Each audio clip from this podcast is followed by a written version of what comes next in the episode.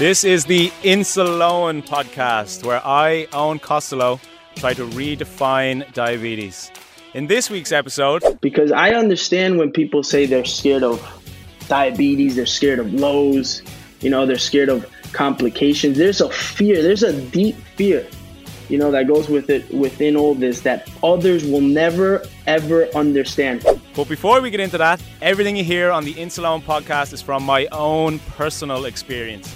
And if you have any worries or issues regarding your diabetes, please contact a medical professional. Now, let's get stuck into this episode.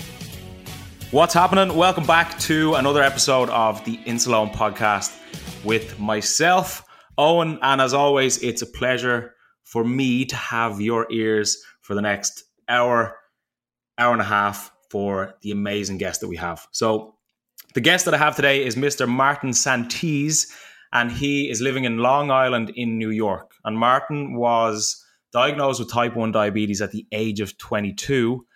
And admittedly, Martin describes throughout this episode that he hugely struggled with diabetes initially when he was diagnosed. And he felt as if his life was over. He felt as if he could never live his quote unquote normal life again until about six months into his diagnosis, Martin had a very tough and very honest conversation with himself in the mirror. And this seemed to be the turning point for Martin. And since then, he has become a coach for type 1 diabetics around the world. He's helping them better their health and understanding of their condition. He is a massive advocate for healthy and happy living with type 1 diabetes. And as you will hear throughout this episode, for Martin to be able to look back and say he's now in a better place than he was prior to being diagnosed is, in my opinion, incredibly inspiring. So I'm really looking forward to you to listen to this episode. I really enjoyed recording it. So here we go. Let's get stuck in. Enjoy. I suppose the first thing I want to ask you, Martin, is how did you manage your initial diagnosis? Because you talk a lot about the mental side of things and kind of coping with it emotionally. So, how did you find that as a 22 year old being thrown into this new life? Yeah, so you got I got to give you a little bit of a backstory about myself just so you can kind of see the situation I was in because I feel like I got diagnosed at a very unique time in my life. Okay, so to give you a little bit of background just with my health in general, okay, because this has to do a lot with why I eat the way I eat. Um, so most of my life, you know, I got diagnosed at 22 years old. I'm 26 now, about to turn 27. I most of my life from from I'd say from until like 19 years old, I was always a chubby, short kid. Okay. So, like, health was not, like, I was not a healthy person at all. Okay. So, and what I mean healthy, I mean, I would eat whatever came my way. And that has its consequences. I didn't work out, you know, and that brought all my self issues in high school where I felt like I wasn't good enough because I was short and I hit puberty so late and I and I was you know, like unhealthy. You know, you look at yourself. I, I would look at myself in the mirror. I was just wasn't happy with the person I saw. And then after high school, I had a whole transformation where I lost a ton of weight. Right. I, I to, I'm not gonna make it too long because I, I think I could talk forever. So I, I I I lost like I'd say 30 pounds. Right. I disappeared a year. Like I disappeared from my friend group and everything. I like went to the gym, started looking at nutrition, completely lost weight, and I my self confidence started peaking through the roof. So then I come back to my friend group, and everybody's like, "Wow, look at you! You lost so much weight." Now, I did that. I went through that health journey. Keep in mind, I still didn't have type one diabetes. So this is this is where it gets interesting. I still didn't have type one diabetes. Then the main reason, my main goal was I want a six pack and don't judge me on this, okay? Nobody judge me on this. I wanted a six pack because I wanted a girl. So I said, if I get a six pack, oh, forget about it. I'll get I'll get a girl. I'll get a girlfriend. you know, I'll, I'll fall in love. And then I was this hopeless romantic. So it, it happened. I got the six pack, but then what? I got the girl and then I gained weight and then I lost weight and then I gained weight and then I lost weight and then I gained weight. And then I get diagnosed with type 1 diabetes. So that's the little little bit of the background. Okay. So that I feel like health in general, there's a big difference between health and fitness. Hmm. And I feel like yeah, to start off with it, that's like a little bit of background. So I get diagnosed with type 1 diabetes at 22. And when I was diagnosed with type 1 diabetes, I was also already living on my own. So I didn't have my parents at all. I, I was actually living with my brother in a basement apartment and we were living the ultimate life. Like it was amazing. Everything was going good. I had a very good job, nothing diabetes related, nothing health related. I was working in a in an AV technology company, audio visual. We used to uh, set up TVs and and sound systems and and I was working first as a service assistant. I started climbing my way up the ladder and then I became like the right hand man of the guy who ran operations and I was always a very ambitious person so you know they started giving me more money, more responsibility. I moved out and then 22 years old. I thought I was invincible. I started I started losing weight and all of a sudden I get diagnosed with type 1 diabetes. So that's where my kind of story starts with type 1 diabetes. So, did you think that, as you say, you were kind of living the life up to this point? You had a really good job, making good money, living in an apartment with your brother. Did you think when you got this diagnosis, like, boom, this is my life over to a certain extent? this is just everything Done. put on hold. Done. Crumble. Crumble.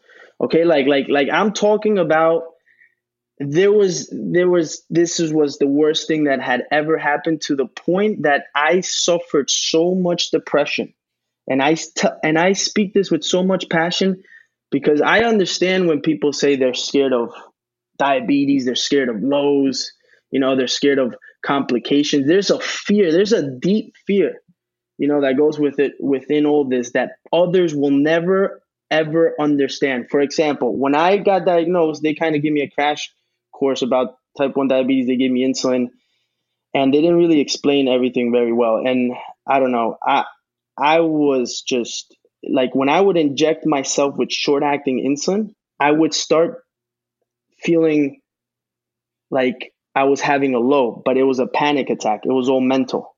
So like I would inject myself with short acting insulin. I, I would I would count the carbs, right? Everything. Oh, you know, 30 grams, two units, that's my ratio, 15 to one, count, you know, and I would sit there. And after 30 seconds of injecting the insulin, I kid you not, I would just feel like I was going low and my hands would start shaking and it was just panic attacks. And I would check my meter, my, my sugar levels would probably be, you know, 130. And then I would just shove as much carbs down my throat because I was just scared. so it was like a lot of a lot of that. And to me that was normal. I was like wait what happened to me being invincible at 22 years old? You know like having ultimate life. Now i can't even i can't focus on anything. My only focus is on my sugar levels. I couldn't focus on anything else to the point that it just it was sucking the life out of me i, I felt like so depressed that I, I couldn't even smile it was like I, it's it's even hard to explain at this point because I'm not there anymore. But I was just so broken. I couldn't even I couldn't even recognize who I was when I would look at my my actions. You know, it was like, what am I doing? And it was just constant that, like a, a, a very deep depression. And was this like an instant response to your diagnosis? Yeah, because instant. Instant. I suppose the, the the unique, if for lack of a better word, the unique thing about type one diabetes is it's not there's no gradual introduction to it. It's kind of like, mm-hmm. well, one day I'm quote unquote normal, and then the next day I've type 1 diabetes to a certain extent. Mm-hmm, mm-hmm. And it's like yesterday I didn't have to inject insulin every time I eat, but today I do. So was this almost as overnight in terms of your own like mental response as it was a physical one. So so this is what this is what happened. So I get I get diagnosed, right? as soon as I get diagnosed, I don't I get into this depression and what was causing because I realized now what was causing the depression. I, I realized what was going on. I didn't know that there was a way out. I'm someone that if there's a problem, I need to figure that problem out. And if I don't figure that problem out, I can't focus on other things. So, for example, for me, if I didn't figure out my type 1 diabetes, like it was always going to burn me inside. And, and again, I, I help a lot of type 1 diabetics, and everybody goes through their own unique journey. And there's people I talk to, at least at this point, hundreds and hundreds of type 1s. And I see how people can just go on this, like, oh, I don't want to say neglection, avoidance, but at the end of the day, that's what it really is, you know? And for me, it was like, I, this is not my normal. You know, it's like I need to be at a state of mind where I feel peace with my reality. I can't just pretend anymore. I think the way I looked at it was such a an instant thing where it's like, okay, I need to figure out the solution to this. But what was what was causing that it was that I didn't know that I could there is a solution.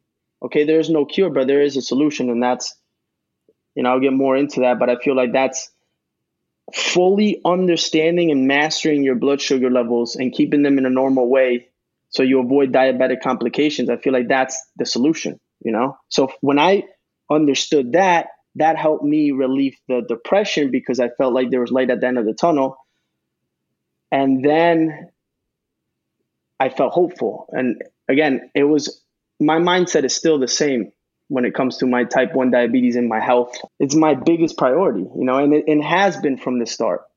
And I feel like that's what enables me to have the results that I have because I believe that it's the first thing is mindset when it comes to everything. Um, but yeah.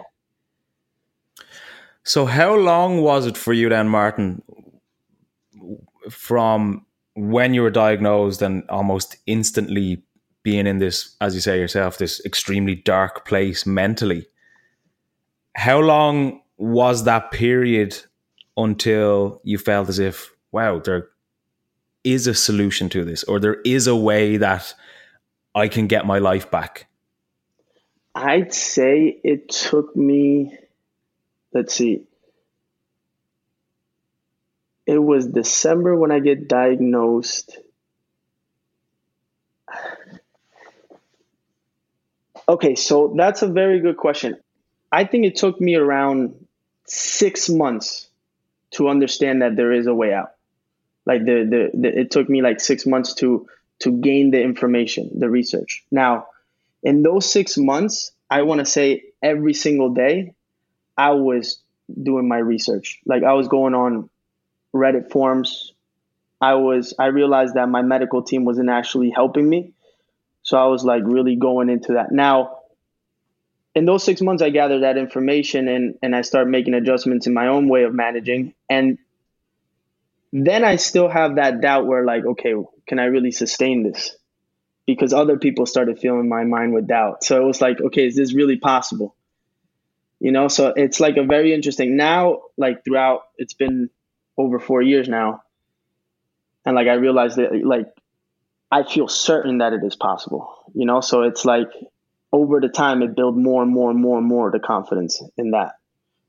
How would you describe that feeling from, and I don't know how you might articulate this, but I suppose the the transformation in your own head about this is me, this is my life done, I'm finished, I can't do anything as normal like I used to Oh, okay, and then okay. transitioning into the okay, way yeah, you yeah. were six months, nine months, a year later. What did that feel like?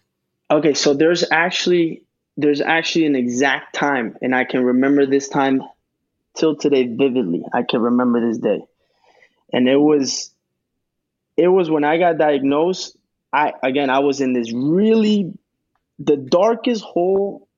It's hard to even explain because there was just so much fear involved and it was just picture it like this. It was just like constant fear of dying. It was constant fear of dying constant fear of dying. I couldn't sleep i couldn't i couldn't do anything my thoughts were just diabetes diabetes to the point that i, I started i feel like i started driving myself crazy you know it was it was Now, it was so bad that one night, and and I believe it was like three months, four months into my diagnosis, right? One night I was like broken. It was I couldn't sleep and I was just broke. I had a mental breakdown. I, I like I was crying, like crying.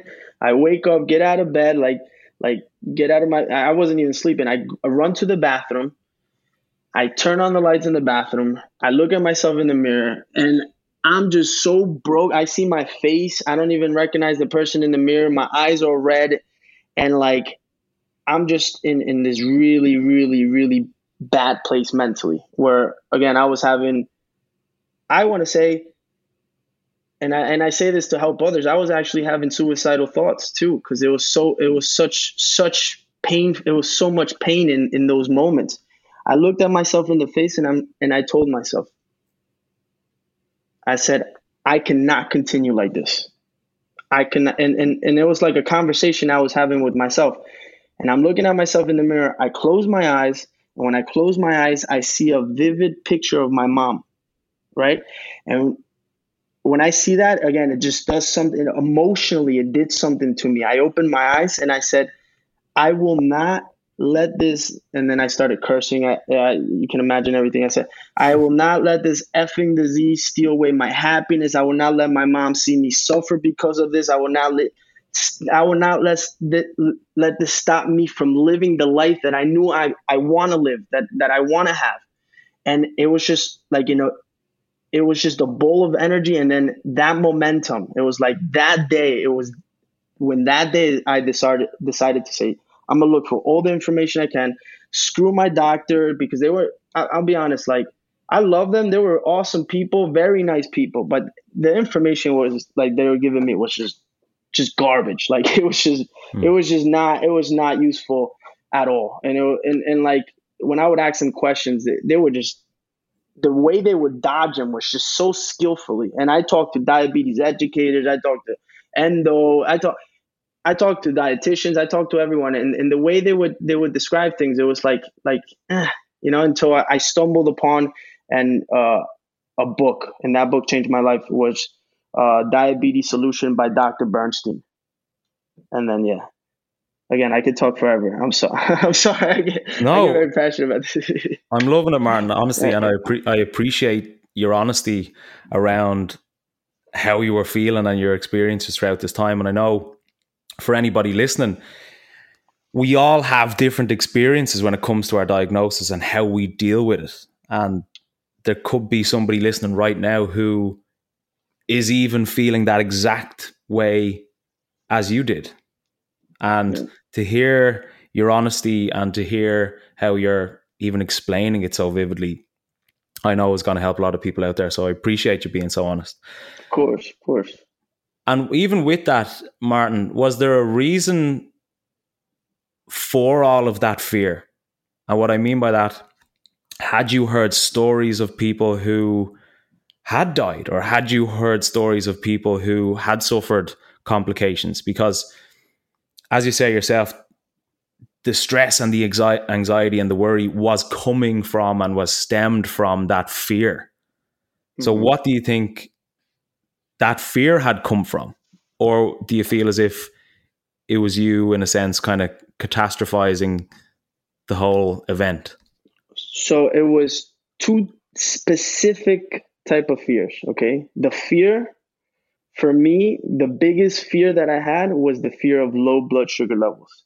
To me, when they told me if I inject too much insulin, I could pass out, and then they handed me glucagon and they told me, yeah, so, you know, just in case, this is how you use this. And I'm just like, whoa, whoa, whoa, wait, what? Like that for me, whereas that fear was just instantly, like until I got comfortable with my insulin. So that's how I was that the initial fear was the fear to me it wasn't normal that I could inject too much insulin and die. And that that gave me anxiety, that gave me a ton of it's like almost as if I was like like literally gonna die if I inject it was it was I couldn't focus on anything else. So that's the first fear. The second fear was the fear of actual diabetic complications. Again, and I'm thinking 22 years old, and I can have diabetic complications. And at that time, that fear was so intense because my grandma uh, with type 2 diabetes actually uh, she had a really bad cut in her leg that wouldn't heal right and again i'm gonna get i'm gonna get intense with these uh with these stories because i want i, I want to my situation i feel like led me to where i am now so my grandma with type 2 diabetes uh, very uncontrolled sugar levels, very unhealthy the way she ate, uh, didn't take care of herself that much, but she had a cut on her leg, didn't heal. And I would watch my mom every single day have to go clean that cut up because uh, we, we, we all live in the house. So I would watch my, literally, my mom have to go through that. And I would watch my mom also ha- like cry, cry because it was so much work for her. And I thought to myself, ready?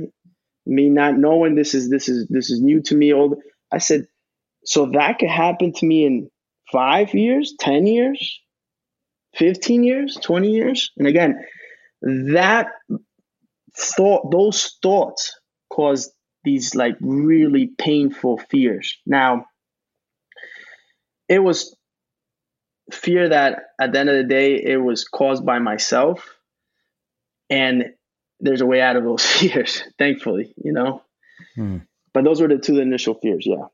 Going back to how you were initially, let's say, educated about the impact of low blood sugars.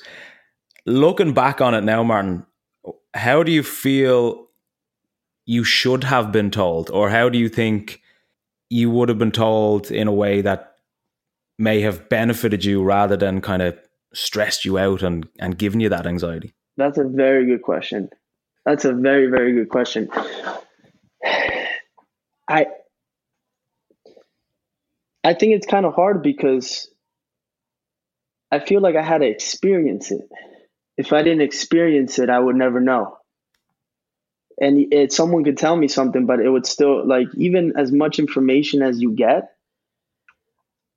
I think it would be it would be for me it would have been difficult unless I actually went through the movements and had a low and had the feeling and you know ran to my sugar tablet and realized that okay i made it you know? That that for me i think is the best way.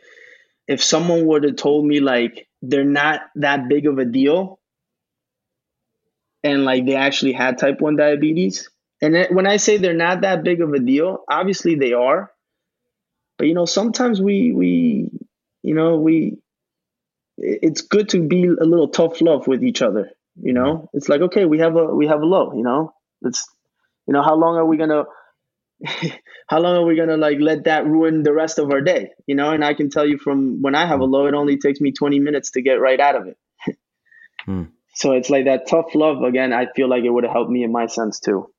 Did you or do you still, Martin, consider your type 1 diabetes more of a mental condition than a physical one? Or both evenly? I, I feel like this overall type 1 diabetes is a mental, physical, spiritual. It's like it's everything. Mm-hmm. It's everything. It if you do this good, everything in your life I think falls into place. Like it's it's weird to to even say that, but I'm happy now with type 1 diabetes. I'm happier with type 1 diabetes and I say this with all certainty and confidence. I'm happier now with type 1 diabetes than when I didn't have it. I feel like my life has way more purpose, way more meaning. I feel like I'm in the best shape of my life. Socially, I it, it's amazing. Career wise, again, amazing. Health wise, amazing. It's just I have to deal with you know this, and it, it humbles me in a way. Did you think you'd ever be able to say something like that, looking back? No, never. Absolutely never. I would I would say this you're absolutely crazy. What are you talking about? never. Yeah. Amazing. It just goes to show you massive credit to you already in the short space of time how you have completely flipped everything around. What I'm curious to know and I suppose for me even uh, coming from uh, like my own personal standpoint I view it as just as much a mental as it is a physical. Because mm-hmm. obviously we need to check our blood sugar and take our insulin and carb count and exercise and do, do these various mm-hmm. physical things. But in my opinion, and when I think about my own management, those things don't get done properly unless I'm clued in properly mentally to it. So for me, and I know we were chatting briefly before we even pressed record, you have to have that mental side to it so that you constantly ensure that you're doing the physical side. Yeah. Oh yeah. Oh yeah. And and I hate that I'm probably gonna get like some like some heat for this, but I feel like and again back to this mental you got to be mentally tough like you're dealing here with a disease that you know that you have no cure like this is not a joke this is not like mm. oh do i feel like doing it today do i come on you know like that's and i guess it's my upbringing too like you got to be mentally tough. You got to be able to take the storm that the storm is there you know you got to you know there's going to be good days there's going to be bad days but i believe it's all the way you look at it.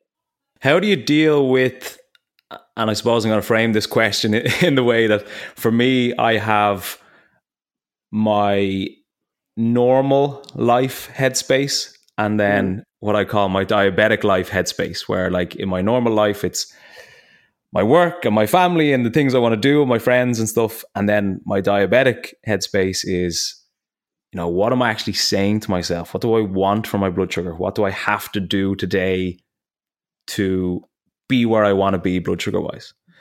And sometimes, as you know firsthand, Martin, that diabetic headspace can sometimes be good and sometimes be bad, you know? Yeah. So, how would you deal with, or how have you dealt with your own, let's call it, negative diabetes self talk? So, I think I, I cut that out out of my life completely. Like, there's I I told myself there's no space for that. There's no space for that. I don't I don't even give that energy because as soon as soon as I say, okay, you know, look at my life, you know, like what my sugar level is high, you know, oh I had another low, and then you just kind of start digging a digging a little hole. And and you know if you dig the little hole a little bit you know you come out of it within 30 minutes or you come out of it within a day or what however i i feel like it's not it's not a good way to base it on. So as soon as i have a thought i feel like i just i just don't give that oh, that's just a thought. And I, I, again i'm big on meditation and i feel sometimes those thoughts come up but i feel that it comes to the way you energize those thoughts you know? And again i we all as a type 1 diabetic you you can you can put it more excuses than anybody i feel like because let's be honest it's, it's, it's very complicated. It's very complex. There's there's so much that goes into it and people will never understand but i don't give i don't allow myself to fall into that negative talk because i know once i get myself in there and i can really get myself in there because i i'm i'm crazy with my thoughts sometimes but I, I, I don't even go there. I, I nip it right in the butt really fast. And is there any sort of tactic or technique you use to nip it in the bud? Like, let's say, for example, you're sitting around and you're working on your laptop and you feel as if that's those sort of thoughts are coming into your head. Do you get up and go for a walk? Do you meditate? Do you do something yeah. else? Like for anybody listening who may be let's say dealing with those sorts of thoughts at the moment or they have done or maybe they will be in the future yeah. is there any sort of advice you might offer them to avoid that or to be able to nip things in the bud yeah so so i think it comes down to when when that i believe also my habits that i set like for example you know you work out right? You work out you, you eat the way you eat. I feel like we as people are habitual. And i feel like if like for me those thoughts don't really tend to come up you know eh, eh, when when i'm working. It's it's hard to say but i, I feel like it stems from something else if you're constantly having those thoughts. Now if if, they, if those thoughts come out frequently then i feel like there's an there's an underlying bigger issue here that you have to confront you have to accept but if it's something that you know comes out yeah i mean get up for go for a walk you know give yourself a break you know self love give yourself patience you know if you mess up who cares you know as long as you're trying you know 90% of the time 95% of the time you know that 5% who cares you know that mm. It, it's I believe it's the the relationship you have, you know, and and the relationship I have with myself. I'm very loving with myself. Like as people, I have very good sugar level control, but I'm also very okay. I screwed up. Damn it.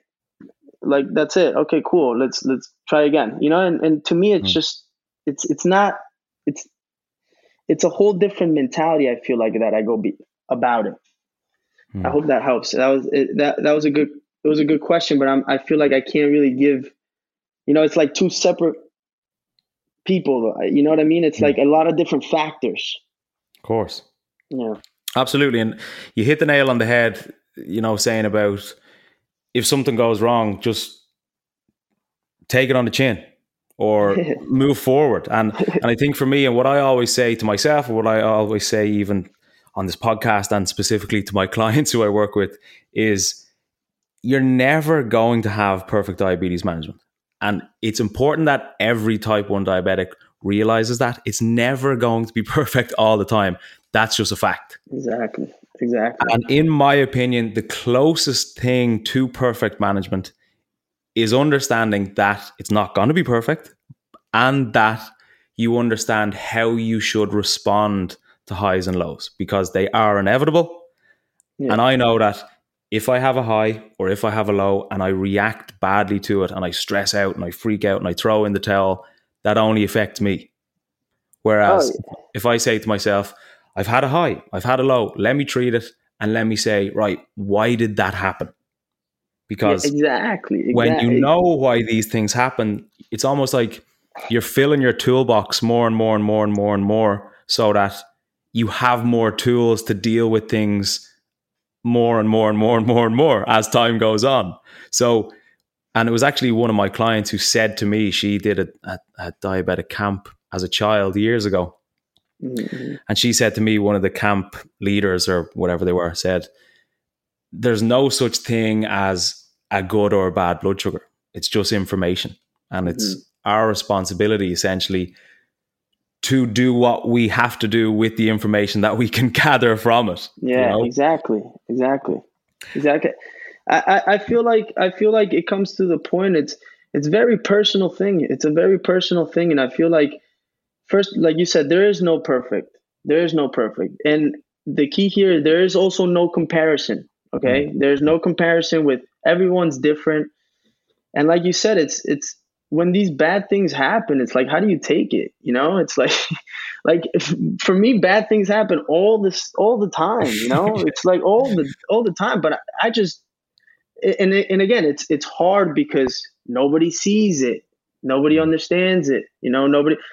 But for me, it's just like okay, it's a and this is I feel like what makes me very again good at my own diabetes management because I can speak for myself.